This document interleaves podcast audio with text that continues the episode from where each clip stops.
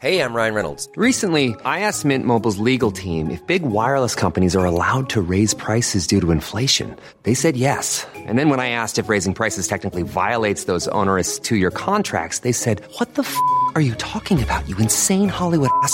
So to recap, we're cutting the price of Mint Unlimited from $30 a month to just $15 a month. Give it a try at mintmobile.com slash switch. $45 upfront for three months plus taxes and fees. Promo for new customers for limited time. Unlimited more than 40 gigabytes per month. Slows. Full terms at mintmobile.com.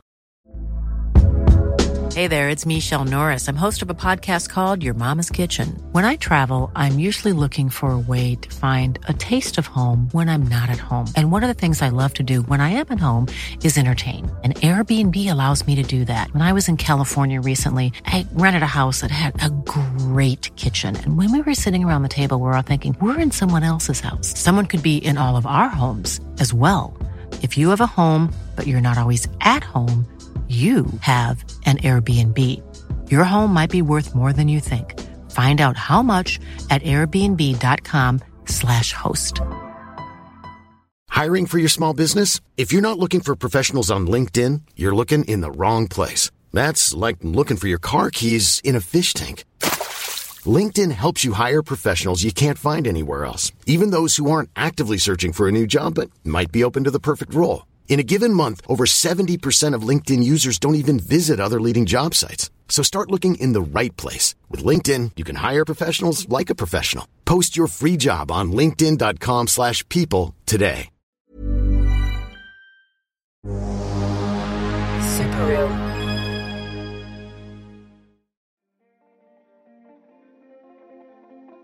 Hey, I'm Julian Morgans, and you're listening to What It Was Like, the show that asks people who have lived through big, dramatic events what it was like.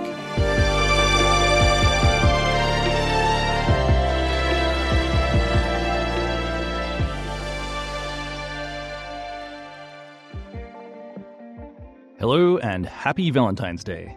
Today is a special day, and not just for lovers, but for you, podcast listeners, because as of today, we're officially a weekly show. You know how we usually publish a new app every couple of weeks, or just randomly whenever we feel like it?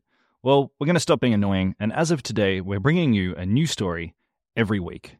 That's once a week, every week. So hit subscribe or just keep coming back here and you'll find some new apps.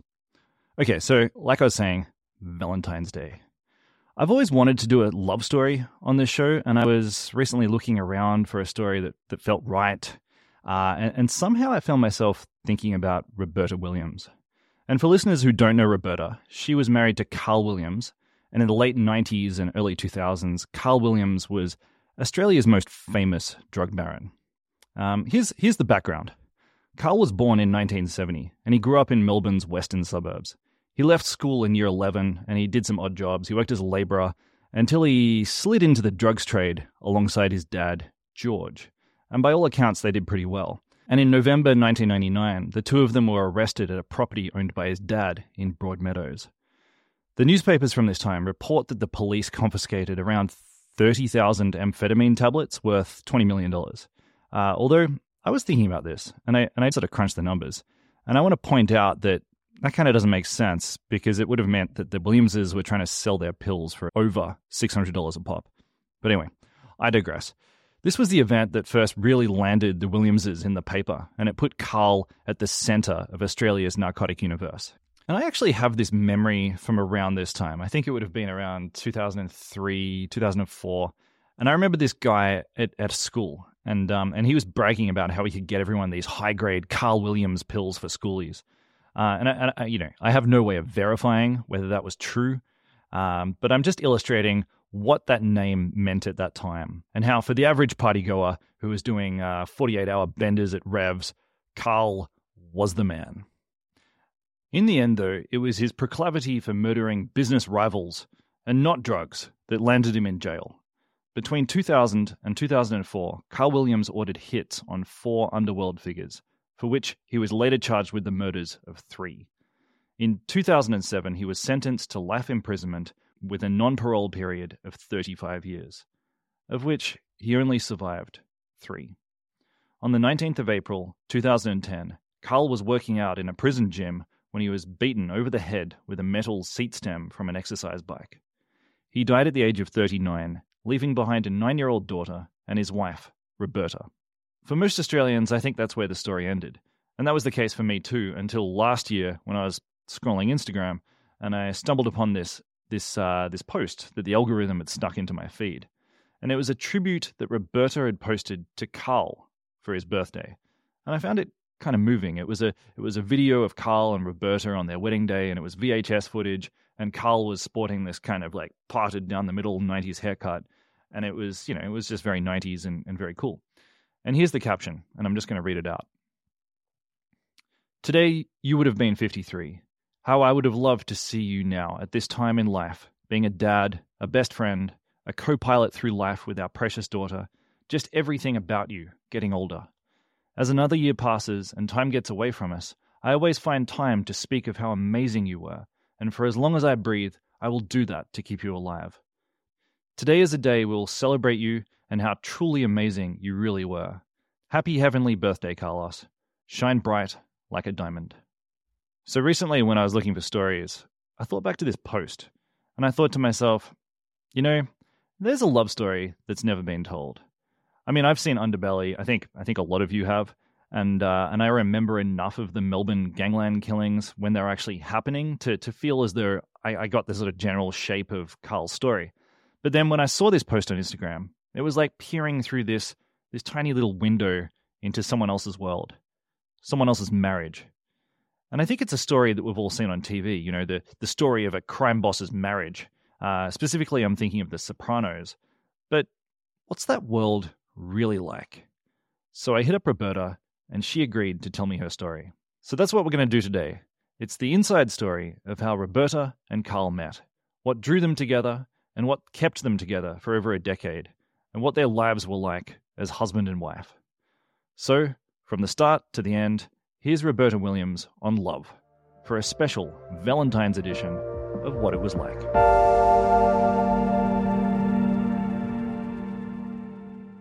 Roberta, welcome to the show. Thank you, Julian. I'm happy to be here. So I want to talk to you about your marriage, about your, you know, about about love. But first up, I just want to set the scene. Can you give me a bit of a sense about, uh, you know, your upbringing? Uh, did you always live in Melbourne? Sort of talk me through it a bit. So I was um, born in Melbourne. Um, yep. My parents lived in Broadmeadows, ironically, when I was born. My dad was a interstate truck driver. My mum was a stay-at-home mum. Um, when I was eight months old, my dad was killed by a careless driver on the road. Once my dad died, my mum took on various partners who used to abuse me. Um, and then I was thrown on the street at nine years old um, to just fend for myself, basically. I was made a ward of the state at 11 and just in and out of institutions from 11 years old. It sounds it sounds hard. It it sounds like you yeah. you, you, weren't born with any advantages. You no. you did it hard. Disadvantage after disadvantage, I say. Um, so at the point where you met Carl Williams, Tell me about what was happening in your life at the time. I was in an abusive marriage, um, had three small children. That's when Carl sort of came along and said, you know, I'm not going to leave you and your children out in the cold. Um, I'll, I'll help you as much as I can. So let's uh, let's let's slow it down. Let's let's get into that yeah, in a moment. Yeah. Just tell me about the very first time that you met Carl? You know, I'm imagining that you saw him across a crowded room. You know, tell me, set the scene. tell me about that moment. Uh, okay, so Carl actually was friends of my sister's, and um, I w- liked him so much. Like he was just such a great bloke that I wanted him in our family so bad. So I tried to actually get my sister with him. Um, and she said, no, thank you. You know, he's not my type. I don't want Carl, this, that, the other. And I was devastated. So we became good friends. And as I said, like he helped me through the hardest times of my life and we kind of built our relationship from there and, you know, your bond sort of forms and then the love grows and, and then, you know, the rest is history, I guess. Yeah, yeah. So what was uh did he, you know, did he proposition you or did you talk to him? How did it Well, where was, I was, where was I was spark? kind of pushy. I was a little bit pushy, and he was a little bit standoffish because he knew my first husband. Um, yeah, but we were we were really good friends to start with, and that really attracted me to him too, because he was so gentle and soft and kind, and I'd never endured that, so that Hmm, was a okay. big deal for me. Yeah. When you first met Carl, what what did he say he was doing for work? He didn't, never said anything. I just kind of got the gist of things and, and no, you didn't really talk about that. Yeah, yeah. I mean, I, I mean, I think, I think that detail is interesting because it Yeah. feels to me like in regular kind of civilian life, uh, when two people meet for the first time, they're like, "Oh, what do you do for work? Yeah. oh, what do you, this." well, Yeah. I, I even do that now. Like I'll meet somebody and say, Oh, where do you live? What do you do for work? You know, I do that. So yes, so right. But kind But- of when you're living in that world, it's kind of not something you do ask questions. Yeah, you don't, you don't ask questions about what's your occupation. Yeah, because you just don't know what the answer is going to be. Whether you're going to get told to F off or mind your own business or are you a police officer or are you just being a sticky beak? So Did you know that that was the, uh, I guess, like the the social code via your earlier experiences growing up? yeah, I was raised in that world, Julian. You know, I was on the street, like I said, from nine years old. I kind of knew the law of the business, I guess. In that sort of world, you kind of know you don't talk to the police. You don't um, ask people questions. You, don't butt in people's business. You don't repeat things you hear. You know, just the normal things that belong in a criminal world, I guess. Yeah. I mean, Carl was a bad boy, and that's that's pretty cool, right? Kind of in a way, yeah, because you like the I like a cool kind of guy who's got a bit of power. Um, and in saying that people are going to criticize me for that, but I don't care. We, we've all got our, I like that type of guy or that type of girl. Um, I like somebody who's in a bit of, got a bit of power. Um, that's just me because I'm a, that sort of person. So yeah. Yeah, I I don't know. I, I think a lot of people find power pretty hot. Okay, um, so tell me about your first date. Uh, did you guys go to a restaurant or was it a? No, we, we weren't like that. So we were, all- I, I went away and, um, I went on my own and he just, I heard a knock on the door at my hotel and there he was standing there. And, um, yeah, our romance just sort of started from there. He was so cute standing there with this backpack on his back and, um, yeah, we just started our romance, I guess, from then. Yeah. And he was really gentle kind of person. And I'd never dealt with gentle before. And, you know, so it was really lovely. Um, okay, so you guys you guys got married in two thousand and one. Uh, can you tell me how he proposed? Um, Carl just walked in the bathroom one night. I was in the bath and he put a engagement ring on the side of the bath and said, there you go. We're getting married. I didn't expect it because I really didn't expect Carl to be the marrying kind of guy. I just didn't expect him to be that type of guy. So, um, yeah, he, um, he did surprise me. Yes. And, um, because I was pregnant with Dakota, things had to move quite quickly because as I said, he wanted my dreams to come true. So he wanted me to, um, be married before I gave birth. Um, so yeah, we got married, um, the 14th of January, 2001 and Dakota was born the 10th of March, 2001. And then we, um, yeah, and then we'd, we'd bought our house prior. Um, we bought this huge, beautiful home. Tell me uh, tell me about the house. Can you describe it? Okay, so the house was about seven bedrooms, one, two, four bathrooms, I think. Um, huge swimming pool with a big waterfall out the back.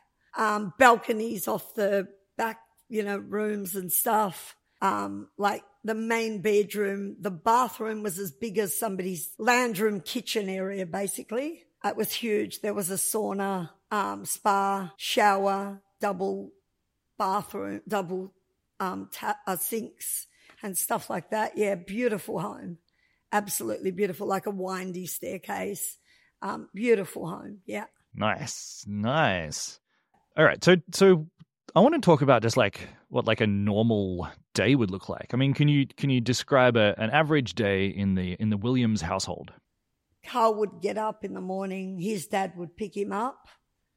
Um, I would get up and get the kids ready for school. So Carl put all my children through private school. Um, they went to an elite private school in Melbourne. So I would get up, get the children ready for school, drop them off, come home. Carl's dad would pick him up. He'd go out, do whatever he did for the day, and come home. And did he work from a from an office or was it um No, just the streets were his office, I guess. yeah. And you were a um Stay at home mum, yeah. right, okay. And, and what what did you do during the day? I'd go shopping. I'd love shopping. I used to love buying my children clothes and stuff like that. So I'd go shopping. I used to travel a lot. So I'd travel all over the world, go out. We'd go out for dinner nearly every night. Um, yeah, just uh, to me, the, the normal stuff, you know, but to other people, it'd be like, wow, oh my God, you know, I'd die to have a life like that. Was Carl would you say that Carl was good with the kids? Amazing. Absolutely amazing. There was not a moment where they weren't happy in their life with Carl. Um, he'd do normal stuff like, you know, take them out for the day. We'd go away on Queensland holidays. He'd take them shopping. They could have anything they wanted. Um, he was always there to do homework and stuff with them. Just n- like a normal everyday dad. Yeah. Was he ever silly with them? Like would he uh, would he do dress ups or or I don't know, build cubbies? Oh, he was just stupid all the time. Like he'd, he'd change the words to songs. Um, you know, um, like he'd sing, I don't know what the song is, but he'd sing, um, I'm old, but you're young. I'm cool and you're not. I'm cute and you're sweet and, you know, things like that. So the kids would be in hysterics laughing at things like that, you know? So he'd be so silly. Um, Christmas time, he'd be just so fun with the kids. Like, I, one time I remember we bought them a big, or Dakota, a cubby house.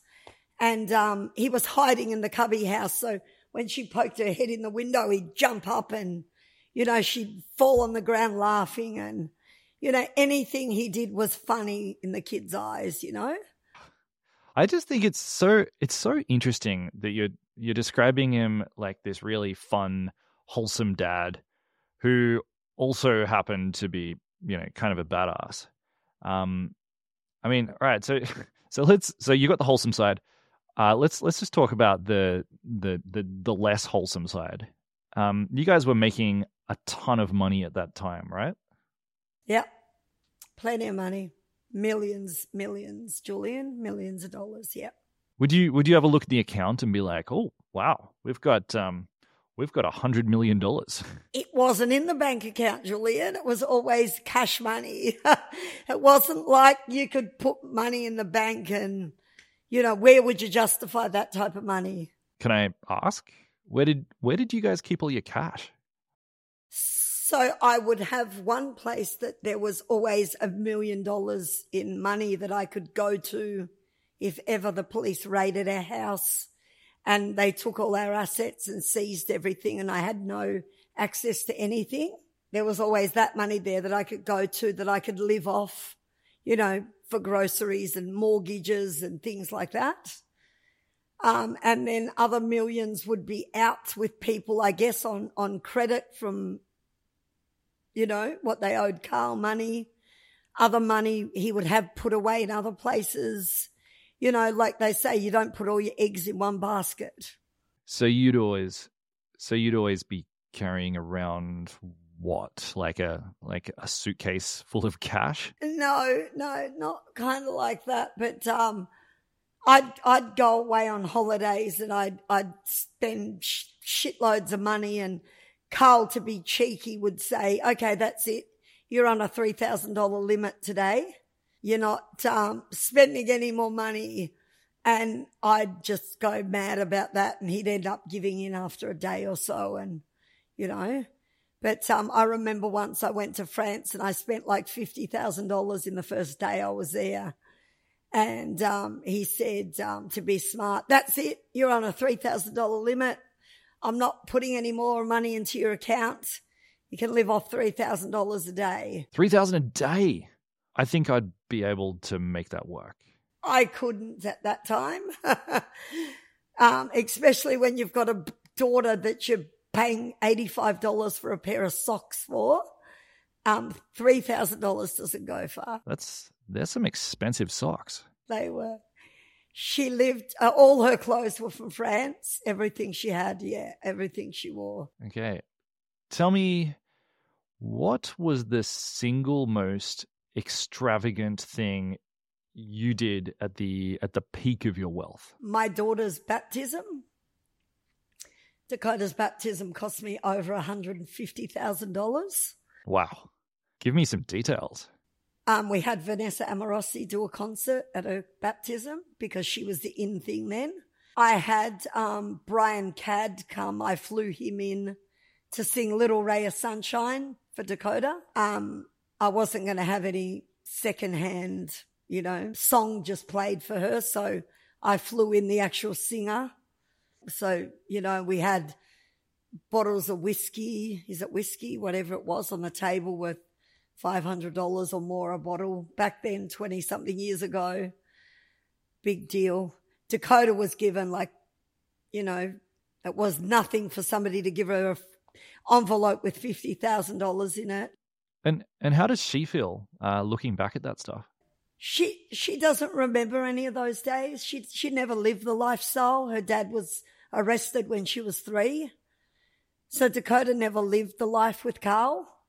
The older kids did. Um, getting Rolex watches for their birthday was like other kids getting a hundred dollar gift voucher. You know, it was nothing to my kids to get that. Um, a Rolex watch for a 10th birthday or something. Um, you know, things like that. Um, driving around in the best cars. Um, you know, being, going into Louis Vuitton and buying a handbag like somebody going into Myer and buying a $50 handbag. Um, my kids had the best of everything. Um, I'm not bragging and saying that. I'm just merely, you know, explaining our lifestyle. When you when you look back at this life, because I'm, I mean, I understand that the world's changed a lot since then. Uh, you know, the police confiscated your stuff. Does it make you feel sad that you no longer live like that? No, I think I I've got memories, which is all I have now to hang on to, um, and just look back and think, well, though we had fun um, in the short time Carl had on this earth, um, 39 years, at least I can say had a good, good time. So during this time, when you had all of these millions of dollars coming in, you'd you'd never talk to Carl about where the money was was actually coming from. No. It's not like you don't know what's going on. Yeah, you just don't go and say, what did you do today? Or, you know, what did you sell today? Or how much money did you make today? No. It was just questions you would not ask. Um, in our world, um, you'd be called a gig. Sorry, gig? Like G G I G? Gig. Um, and you definitely don't want to be a gig because being a gig is like, why do you want to know information about that? Where are you, where are you taking it to? Like, why would you want to know unless you're going to transport it to the police station or somewhere else? Like, wh- why do you want to know? There's no need to know. Okay. So, what sort of stuff would you guys talk about? Well, for example, when I was pregnant with Dakota, every single night without fail, we would sit in her nursery. Carl would lay on the floor with his hands behind his head. I'd sit in the feeding chair and we'd discuss our child, you know, because we didn't find out whether we were having a boy or a girl. um, we were quite excited about what our child was going to be. And we would talk about, you know, oh my God, if we have a boy, what will he be like? Or, you know, if it's a little girl, I know you're going to treat her like a princess. And, you know, she's going to be walking into Louis Vuitton before she can even stand up and, you know, things like that. Yeah, that's that's really sweet. Um, okay, so so as you know, this is a, an episode for Valentine's, and I'm wondering if uh, Valentine's was a was a big deal in your house. Um, uh, I mean, how would how would Carl mark the occasion? Always bought me flowers. Always bought me gifts. Um, yeah, that was just something that he never missed. Like, and I remember it was always one florist that he used um, on Keilor Road in Niddrie. Um, he always used the same florist and, um, yeah, so he'd always send beautiful flowers, always. What was the single most romantic thing that you guys ever did on Valentine's? Him and I went to Sydney once and, um, we just, him and I, and we just kind of spent a lot of time together, just in the hotel, going out to the casino, having dinner together, just being normal, just no one else around, like no criminality, no other, you know, people that he did business with. Um, no one like that. We just shared just normal, loving moments together, um, like a normal couple. Yeah, it was just lovely. I'm just going to go out on a bit of a limb asking this question, but uh, did you guys enjoy a wild sex life? We did sometimes. Yes, we did.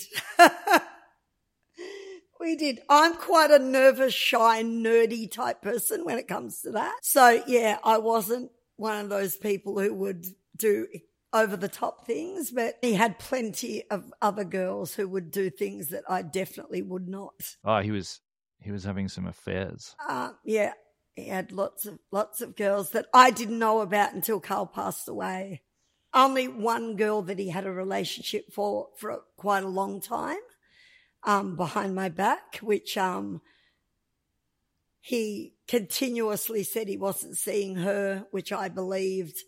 And then um, when he passed away, I found things in his mail or his paperwork and stuff that made me realize that it was still ongoing. Yeah. And he did say that um, in one of his letters that um, the hardest thing he had to deal with was doing the wrong thing by me. That was the hardest thing in life he ever had to deal with, and the mo- the biggest regret he had was um, playing up on me. I guess you could call it. Yeah. I mean, despite that, it seems it seems like you guys had a genuinely great connection. We did we we had an amazing bond. I can say that in all honesty. Um, yeah, that must have been hard to learn that stuff.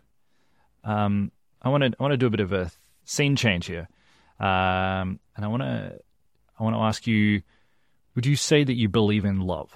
I do. Yes. And do you believe in um, you know the idea of like the one? Yes, I do. Yeah. And and for you, do you think Carl was your one? Yes, I do. Okay. Tell me tell me more about that. Okay, I get a bit emotional. Um because he pulled me out of such a horrible situation. Um and I for the first time in my life had somebody to lean on. Um and he was I always say he was always there to catch me when I fell. Like I could fall back and know that he was always going to catch me without fail. He was always there. So he was just that person who I could solely rely on.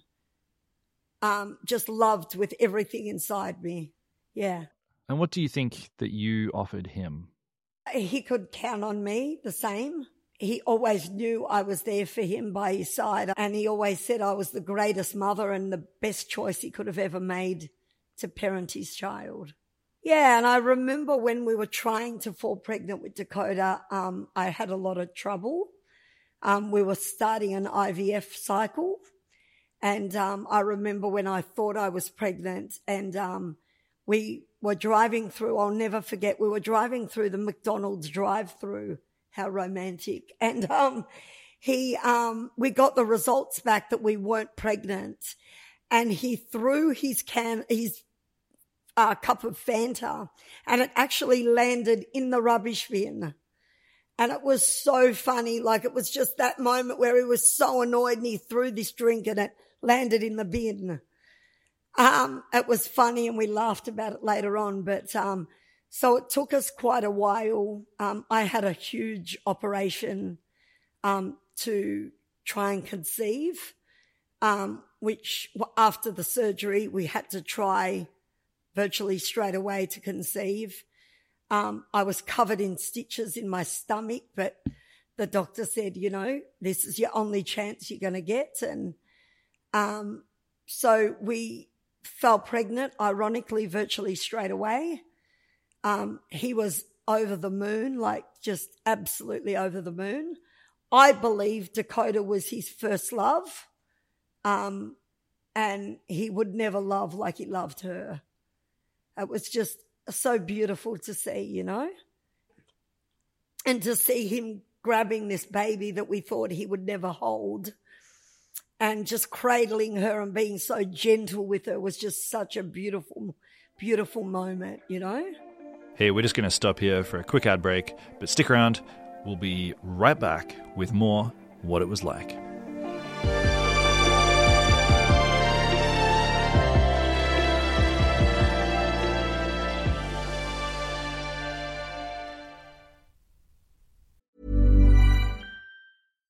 Hi, I'm Daniel, founder of Pretty Litter. Cats and cat owners deserve better than any old fashioned litter. That's why I teamed up with scientists and veterinarians to create Pretty Litter. Its innovative crystal formula has superior odor control and weighs up to 80% less than clay litter. Pretty Litter even monitors health by changing colors to help detect early signs of potential illness. It's the world's smartest kitty litter. Go to prettylitter.com and use code ACAST for 20% off your first order and a free cat toy. Terms and conditions apply. See site for details. Hey there, it's Michele Norris. I'm host of a podcast called Your Mama's Kitchen. When I travel, I'm usually looking for a way to find a taste of home when I'm not at home. And one of the things I love to do when I am at home is entertain. And Airbnb allows me to do that. When I was in California recently, I rented a house that had a great kitchen. And when we were sitting around the table, we we're all thinking, we're in someone else's house. Someone could be in all of our homes as well. If you have a home, but you're not always at home, you have an Airbnb. Your home might be worth more than you think. Find out how much at airbnb.com/slash host. Hey, it's Ryan Reynolds, and I'm here with Keith, co star of my upcoming film, If, only in theaters, May 17th. Do you want to tell people the big news? All right, I'll do it. Sign up now and you'll get unlimited for $15 a month and six months of Paramount Plus Essential Plan on us. Mintmobile.com slash switch. Upfront payment of $45 equivalent to $15 per month. Unlimited over 40 gigabytes per month. Face lower speeds. Videos at 480p. Active Mint customers by 531.24 get six months of Paramount Plus Essential Plan. Auto renews after six months. Offer ends May 31st, 2024. Separate Paramount Plus registration required. Terms and conditions apply if rated PG. Hiring for your small business? If you're not looking for professionals on LinkedIn, you're looking in the wrong place. That's like looking for your car keys in a fish tank.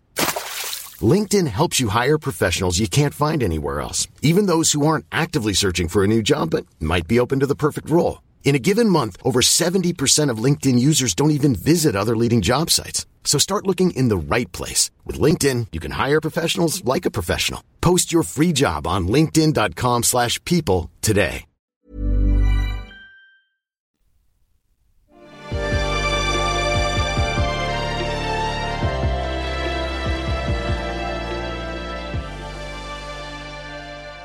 I want to talk about um, I want to talk about values for a moment, okay? And um, and I guess I'm asking because I think a lot of our listeners uh, would be like, well, Carl sounds like he was like a nice guy at home, but um, the fact is that at work he was having people murdered. Um, and I think for a lot of listeners, or just people in general, uh, homicide is a bit of a deal breaker. You know, it goes against their values, and they would struggle to to marry someone who was embracing murder. Um, but it didn't seem to go against your values. So um, I don't know. Just talk about that. How did how did Carl's values sit with yours? Yeah, it didn't sit well with me. after I found out like all these things now. Um, I'm not prepared to sit there and say what a horrible person he was um, for doing whatever. Um, to me, some situations were kill or be killed. Um, and then other situations I, I don't know much about. So like people have told me certain things to do with certain things. And I say, Oh my God, really? How did you know that? You know, it shocked me because to me, I don't believe anyone should lose their life. So things that were hidden from me and the more that was hidden from me was better for him. Did you ever think about where all the money was coming from and, and feel bad about it? When you, when you're in the moment, you don't think about that. Um, like you can look at it from different angles. Like when you're in the moment of somebody having an affair, for example, behind their wife's back, they're not thinking of their wife or they're having sex with their mistress. So I'm not thinking of where the money's coming from when I'm spending it, if that makes sense. Do you know what I mean? Um, I'm just clearly saying that I'm not sitting there thinking, oh my God, okay, well, this $7,000 is a, is a, uh, an ounce of cocaine or, um, you know, an ounce of amphetamines or, you know, I didn't think like that. No. How do you, um, how do you feel about drugs? I hate, I hate them they've just destroyed, and I, I, people don't get how many family members of mine have been destroyed from drugs. My brother, my brother's a heroin addict. I had a great bond with my brother and it's gone now. My brother's gone virtually. You know, they're not that person anymore. That breaks my heart. Um, Carl's brother was, um, died from a drug overdose. Um, my sister's a drug addict. Um, you know, so many people in my life have been destroyed through drugs. So I hate them. Yeah. Yeah. But I, but I guess drugs, drugs made you guys a lot of money, which made, you know, made life pretty comfortable. At the time, at the time, Julian, but looking back now, I'd give it all up in a heartbeat to have everything back um, I say I'd live in a tent on the side of the road to get my life back and give all that back. Um, it, money doesn't make your life better. It actually destroys you. Um, I mean, I mean, back when Carl was selling drugs, uh, were you happy? I wouldn't say I was happy. I was comfortable, but I wasn't happy. No. And what what stood between you and happiness? the fact that your husband's going to prison any minute or the police are going to knock on your door or they're going to take everything you have in a heartbeat. Whereas if you're working a nine to five job, they're not going to knock on your door, are they? And take your car or your home or your furniture or your bank balance. You don't have that sitting on your shoulder. Whereas that's a hard and a, and a heavy load to carry. Did you manage to sleep? Not really. I always stressed. I always worried. When Carl never answered his phone, I used to panic. Is he dead? Is he arrested? What's happened? It was always fear.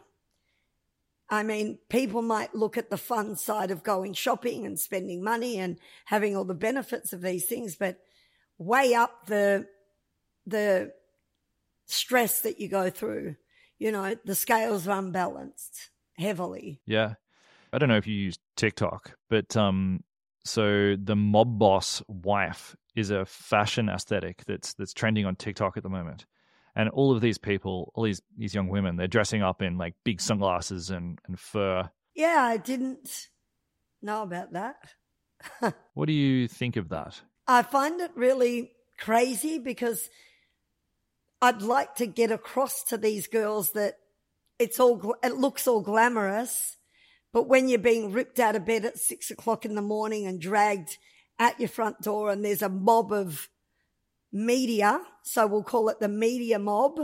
The media mob isn't a fun thing to walk out your door where you, co- you got handcuffs on and you're being dragged out and you're not looking your most glamorous. Um, you know, I, I don't see any humor in that. No, I see young, young, stupid girls thinking that it's all fun and games until they're actually in the middle of it and they can clearly see what it's all about. And I can tell you now, there's no glamour in it, I should say. No glamour in it at all.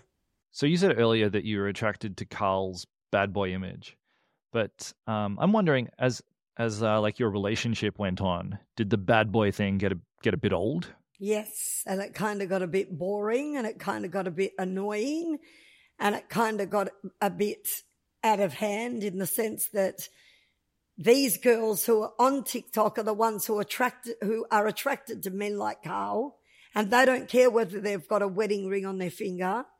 They just like the bad boy, and they don't care about the wife sitting at home with the three and four and five kids. They just want the bad boy experience, and then they move on. Okay, let's let's move forward. Can you tell me about the day Carl was arrested? The day Carl was arrested was the 4th of June, 2004. I'll never forget that day. Him and my son were at the our apartment. Um, I got a phone call. Um, he'd been arrested. Um, none of us knew about lawyer X back then, so no one knew that she was, you know, behind it all. So we automatically thought that Carl would get bail. This would be just another stitch up, and he'd come home um, wasn't. And that was the day our lives kind of fell apart when we knew we knew he wasn't coming home. How did you respond? I kind of fell to pieces, I guess you could say. Um, I never wanted to change my bedding on my bed because I knew that was the last time, you know, he would have ever slept in our bed and the last time he ever would. Um, I wanted to hang on to every memory we had together in our home. And he never came home after that. So um, yeah, our world kind of fell apart then. There was a lot of court cases, um, a lot of madness. Um, visiting him five days a week in prison. Then the um, Purana Task Force told the um, uh, prison officers to pump up the heat with me and give me grief when I went in there to visit. Um, was a nightmare. Um, so, you know, like every time I'd go to visit, they'd say they detected cocaine on my clothing um, through the detector you'd go through. And I'd ask them to put me through again because I know I didn't have drugs on my clothing, but they wouldn't allow us to go through because they couldn't make it beep again the second time or, you know, they just wanted to make a drama. Um, so they'd give us a box visit because on the box visit, they had it all mic'd up and there was cameras in there and stuff and they could hear everything we'd say. So they'd make our lives difficult so that they could put us in a box visit. Um, you know, things like that were just a nightmare. Um, so life was just hell during that period. Were you angry at him? Of course, I was furious because my children were enduring the worst, worst things they could ever endure. Um, we were on the front page of the paper every day. There was media camped virtually outside our house. Everything we did was reported in the newspaper or the news. How did Carl handle prison? He was fine. He was fine. Everyone loved him. Um, you know, everyone thought he was king shit. Um, you know, the drug king yeah, the drug kingpin of Australia was, you know, in jail and whatever. And everyone just thought he, the amount of mail he received, Julian, was, I'm not kidding you, buckets and buckets of mail daily. From who? From fans, fans. Yeah, wow. You guys are really famous. Well, they called us the kings, king and queen of the underworld back then. Yeah, we were famous. Um, I say infamous. People say, no, you weren't. You were famous. Um, yeah, it was crazy. It was crazy for me growing up from where I came from to then be stopped on the street and be asked for an autograph or a photo with somebody or, you know, oh my God, you two guys are amazing. The king and queen of the underworld. You know, it was madness. So it was cr- crazy. Did you enjoy the attention? Back then it was a little bit fun, but when I look back now, it was crazy. I think it was about this period, maybe like, I don't know, 2007, 2008, uh, that Underbelly came out, which of course was the TV adaptation of, of your and Carl's story. Um, what do you think of that? Yeah, Well, that kind of skyrocketed us to fame, that show. Like every magazine in Australia wanted me, every TV network wanted me, every book company wanted me. Um, it was crazy, you know? Um, I often say I'm at my loneliest in a room full of people because they're only there because if I wasn't me, they wouldn't be there. They're not there because they're your best friend. They're there because they want to hear the gangster side or the criminal side of, of your life. Um, which kind of makes you a little bit annoyed and sick at the same time. Um, you know, you got to deal with the shit side of it too. And, and then, you know, the end, the end chapter, which we all know how it ended, don't we? Yeah. Yeah, I can imagine. And and you actually appeared on Underbelly. You were played by an actress. Yep. Kat Stewart. Yeah. What did you think of her performance? So she was given a role to play. And I just thought, at first, I was really angry about the way I was portrayed because it was totally opposite to me. I, I would never do anything of what she did. Definitely. Yeah. I was mortified. I was throwing things at the TV. I was going mad. I was, yeah, it was really bad to see, but I had to watch it because I wanted to see what the whole world was watching. Yeah. Because oh, so you watched you watched the whole series? yeah, because it hit the UK. I've got fans in Scotland, UK, New Zealand, all over the world who have watched it. Yeah. Yeah, I can imagine. Mm-hmm. Yeah. And how did you how did you feel about the show's depiction of Carl? Hated it. It was horrible. It was so far from Carl. That guy was such a stupid person. Yeah. So ridiculous. Was Carl smart? Yes. Yeah. Yeah. A really Tell me smart, mo- smart person. Like I say, he could have been a he could have been a chemist or anything had he wanted to have been. He was so smart. So, okay. So you guys are at the height of your fame. You're trying to maintain this relationship. Uh, I mean, we're on the subject of Valentine's here. Do you, do you recall any uh, Valentine's days in prison? Yeah, I got beautiful card from him. Um, the girl, he always sent the kids Valentine's Day cards because we have three daughters. Um, one, of course, Dakota, but two, my not Carl's biological, but he loved them like his own. Um, so everyone would receive flowers and Valentine's Day cards. Um, yeah, there was not a time he'd miss Valentine's Day. He, I think he liked it more than the women did. He loved it. he loved That's sweet. Valentine's Day. Yeah. I want to talk about how it ended. Could could you tell me, run me through from the moment you woke up, the the day that Carl died? Uh, I was doing a magazine shoot for a magazine that um, wanted to talk about my illness that had consumed my life for quite a period of time. And um, so Carl called. I got up, I got the kids to school, and then Carl had called, and um, I said to had to say to him, "Look, Carl, we can only talk one call because I've got to get to the hotel to do this magazine shoot." Me not knowing it would be the last time I'd hear his voice, um, or I would have sat on the phone for a hundred calls. Um, so I said after the first call, "Look, Carl, I've got to go," and I kind of got a bit grumpy because Carl's not the sort of person that he he'll just keep talking. Um, and I'm saying, you know, I've got to go, I've got to go, whatever, whatever. Um, and then finally I got off the phone. I got ready for the shoot. Um, we'd finished the photo shoot side of it. And Rob, my son's dad, went outside and took a phone call. And he came, he was bashing on the door. And I was a little bit embarrassed that he was bashing on the door so violently. But, and I was thinking, what are you doing? Like we're in the middle of the media's here. You're bashing on the door. It's embarrassing. What are you doing this for? Like normally he would never do that.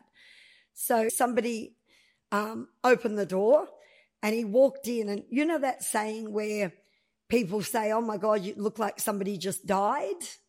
I've never Mm, seen yeah. that in my life. And now I know why people use that expression. And he said, Bert, Bert, they're saying Carl's been killed. And I just couldn't believe it. Just could not believe it. So I, um, I started ringing up the prison. Um, I, I just didn't know what to do. I, I hadn't been told by anyone. And then like the media was ringing my phone and the phones were going crazy. And I think I rang Barwon about 14 times and they just kept hanging up on me. They wouldn't even talk to me. Nobody would tell me what was going on. And, and then it was just plastered everywhere. Um, so then I, the first thing I thought of was my children because I thought, who's done this? I don't know whether it's, you know, they're coming for us next. What's going to happen? Um, and, um, so I rang the school and they already knew like before we did. And I said, just keep my baby safe until I get there. And, um, I got to Dakota school and I just collapsed virtually against the wall. I didn't know what, what was I going to do? Like, how am I going to get through this? And, um, when I walked into the office, the principal came and she really hugged me. And, um, then I looked and there was a psychologist in the other room. And then little Dakota comes up with this big smile on her face. And she was thinking she was getting picked up from school early, so she was excited. But when I looked at her, all I seen was her dad. It was just freaking me out, like, you know. Um, and I'm thinking, how am I going to do this? Like, so prior to that, the psychologist said to me, take her to a safe place and tell her the best way you know how. And I'm thinking to myself, the best way I know how like I've done this a hundred times, told my child that her father's just been murdered. So, um, yeah, like, um, we drove to Essendon, past our Essendon house. There was live to air. There was media like you would not believe. Then we drove to our Taylor's Lakes house. I, I can't even remember the drive there. Um, and I took Dakota up to her bedroom and I just couldn't look at her. She looked so much like her dad. I just couldn't look at her. And um, I just said to her, um, you know how Nana's in heaven? Um, she wanted daddy back and she's taken dad with her. Daddy's in heaven now. Um, and then I just collapsed. I just, just fell apart. I just don't even remember anything from then. And my little boy's dad just came in and took over and it was just the worst day of my life. Yeah, it was just like terrible, so terrible. And especially for a little girl, like she said, my dad, not my dad, like she couldn't believe it. Couldn't believe it. Um, like he used to write her beautiful cards, like, you know, telling her how much he loved her and just all just beautiful. Like he was just so loving, you know? Just a heart of gold. And it was just really sad that his demise was so horrific, you know? Ah, Roberta, that's awful. Do you do you still get upset or do you feel upset thinking about this? Yeah, and I, I, I still don't know how I got through. I still don't know how I get through, but um, I, my son, my little boy, who's got a disability, he's got autism. He can't, he can't talk he gets me through a little, um, and Coda gets me through a little. So them two together, you know, get me through a lot. I have my days, but his love was amazing. Um, he just showed me love that I never knew existed, you know? So big, big question here, but do you feel like Carl showed you what, what love could be? Yes, I never knew love. And like I said, until I held my son in my arms, and then when Carl showed me what love was. So I think there'll probably a there'll probably be a few cynics who are listening to this, thinking that I don't know, like Carl got what he deserved. Um, what's the saying that you um you live by the sword, die by the sword? I'm sick of hearing that saying. Oh my god! So what do you make of that? I I say I, I I'm definitely not going to hate on somebody I don't know, but I believe jealousy brings all that in because I, I'm not sure that one of them would give up living a millionaire lifestyle, no matter what it took. Um, I, I don't believe if somebody was offered that, they'd knock it back. Very few, you know, so they can, they can comment and all they like. But in saying that, like I said, um, if, if somebody was to hand them a million dollars, I don't anticipate that ask where it came from, you know, or if their husband came home with a million dollars, do you really think many women would ask where it came from? Or would they be buying the first handbag, pair of shoes and outfit to go with it? Would you say would you say Carl was a good man? I believe he was a good man. Oh, and in saying that, I've often said, and I've heard throughout many court cases that to actually commit the crime or to organize the crime are two totally different things. If that makes sense. So to actually do the crime is one thing but to say to somebody, oh, you know, or, organize something and you go and do it. It's, it's like it's, I'm not making excuses, but you're saying something, organizing for somebody to do something and they go and do it, but it's not actually you doing the crime. Although you're more responsible than the person who did the crime because you organized it. But the, you know, that's the way I try and see things and try and understand it in my head. So I guess it's been what 14, 14 years this year since Carl died. Um, when you miss him, what's the thing that you think about? Us as a family unit. That gets me a bit sad because I, I, I picture him at home with Dakota and us as a as a family. You know, like how she'd be with him now or how we'd be now together as a family. Is there a particular image that comes to your mind? The day I had her, how happy he was. It was the happiest I've ever seen him. Yeah. Do you have any reoccurring dreams about Carl? Yes. I don't dream often. The post traumatic stress takes my dreams away, but I've dreamt a few times um, that he comes up to me on the couch and says, Everything's going to be okay. And that was Carl's greatest saying. He always used to say to me, Everything's going to be okay. I wish I could keep that dream going because he's there. Yeah, that sucks. And I can imagine that as the dream is slipping away, you're like, no, no, no, keep going, keep going. No, come back, come back. He's not, yeah, he's gone. Yeah, that makes me sad. Yeah, yeah. I mean, how does your daughter, um, uh, Dakota, how does she remember him? Oh, she remembers her dad so well. Just as a loving, doting dad. Like when she used to visit him in prison, she'd just lay over him and flop her little arms over his shoulders and he'd carry her around and he'd always worry about her brushing her teeth because he was fanatical on teeth. Um, make sure you're good to your mum because Carl was so respectful to his mum and dad. Respect mum, do what she asks you, do what you're told, go to bed on time, brush your teeth before bed, eat your veggies, you know, things like that.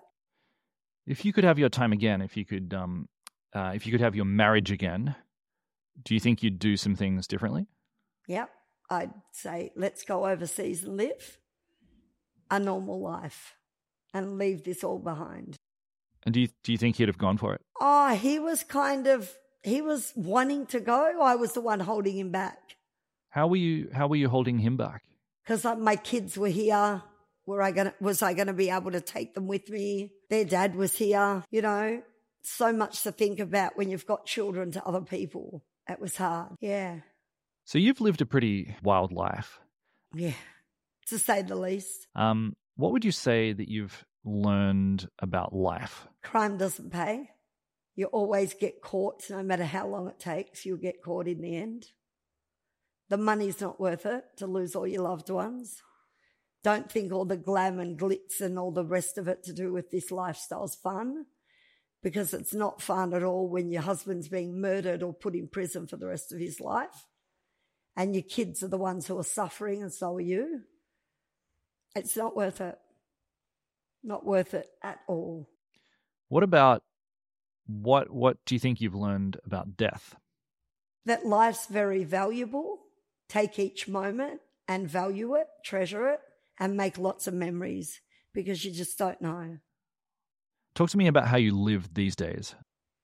We just live a basic life with the, my kids. I live basic life. I look after my grandson. I've got three three grandchildren. I look after my grandson while my daughter works. I just live for my kids. Um, yeah, life's all about the kids. What aspirations do you do you have for yourself? Do you have any things that you'd you'd like to get done? Yeah. I'd really, really like to help troubled youth. That's my dream. So I'd like to go into juvenile justice centers and talk to the girls and boys in there and just tell them my story, where I am in life now and why I got there, and let them know that, you know, sometimes all the crime in the world and all the money you make from the crime doesn't make you happy. Um, all it does is end in misery. And if you weigh up the amount of money you make from the crime you committed, you could earn that money in less time working a normal job. I've got one more question for you. So, so you described Carl as as the one before, like he was your one, um, and you know you guys had a had a great love. So, for for all of the people listening to this, what advice would you have for couples out there to create a partnership that um, that they'll cherish as as much as you cherished yours. Believe in them and be there for them, and you'll have the best relationship ever. I think that's simple, beautiful advice. Thanks. I do, and I and I think it checks out. Thanks, Julian. Yeah, that's what I believe. Well, look, I've loved this. I've asked all the questions I wanted to ask. This has been amazing. Thanks, Julian. I appreciate it. Thank you. Thanks. Hey, remember how I said before that we're now a weekly show? So tune in next week. We've got another amazing story. Uh, next week, we are talking to one of the co creators of the 1999 blockbuster, The Blair Witch Project. Um, this guy, his name's Dan. Him and his mate, they spent about $40,000 making an indie film. Uh, and then it grossed 249 million at the box office and created a whole new aesthetic for, for horror movies and you know created a sort of worldwide phenomenon. So we're going to unpack what that was like. That's next week. Check it out. If you've enjoyed today's episode and you're thinking, "Hey, I've got a story that's uh, that's pretty cool, something that could work for this show," you know, something interesting but surprising, a little bit unique, please get in touch, hit me up. I'm always looking for story suggestions or feedback or, you know, whatever you got. I'm Julian Morgans on Instagram and Morgans Julian on X. And you know what? We'd love you to follow the show. You know the, the follow button on whatever your podcast app is? Just press that. We'll be eternally grateful. And if you're on Apple Podcasts, please leave us a review. Just a just a simple five stars should do it. You don't even have to overthink it. Today's episode was produced by Rachel Tuffrey. It was edited and mixed by Nicholas Feliciano. Jimmy Saunders did our theme music. Our cover art is by Naomi Lee Beveridge. And this whole thing has been a Superreal production.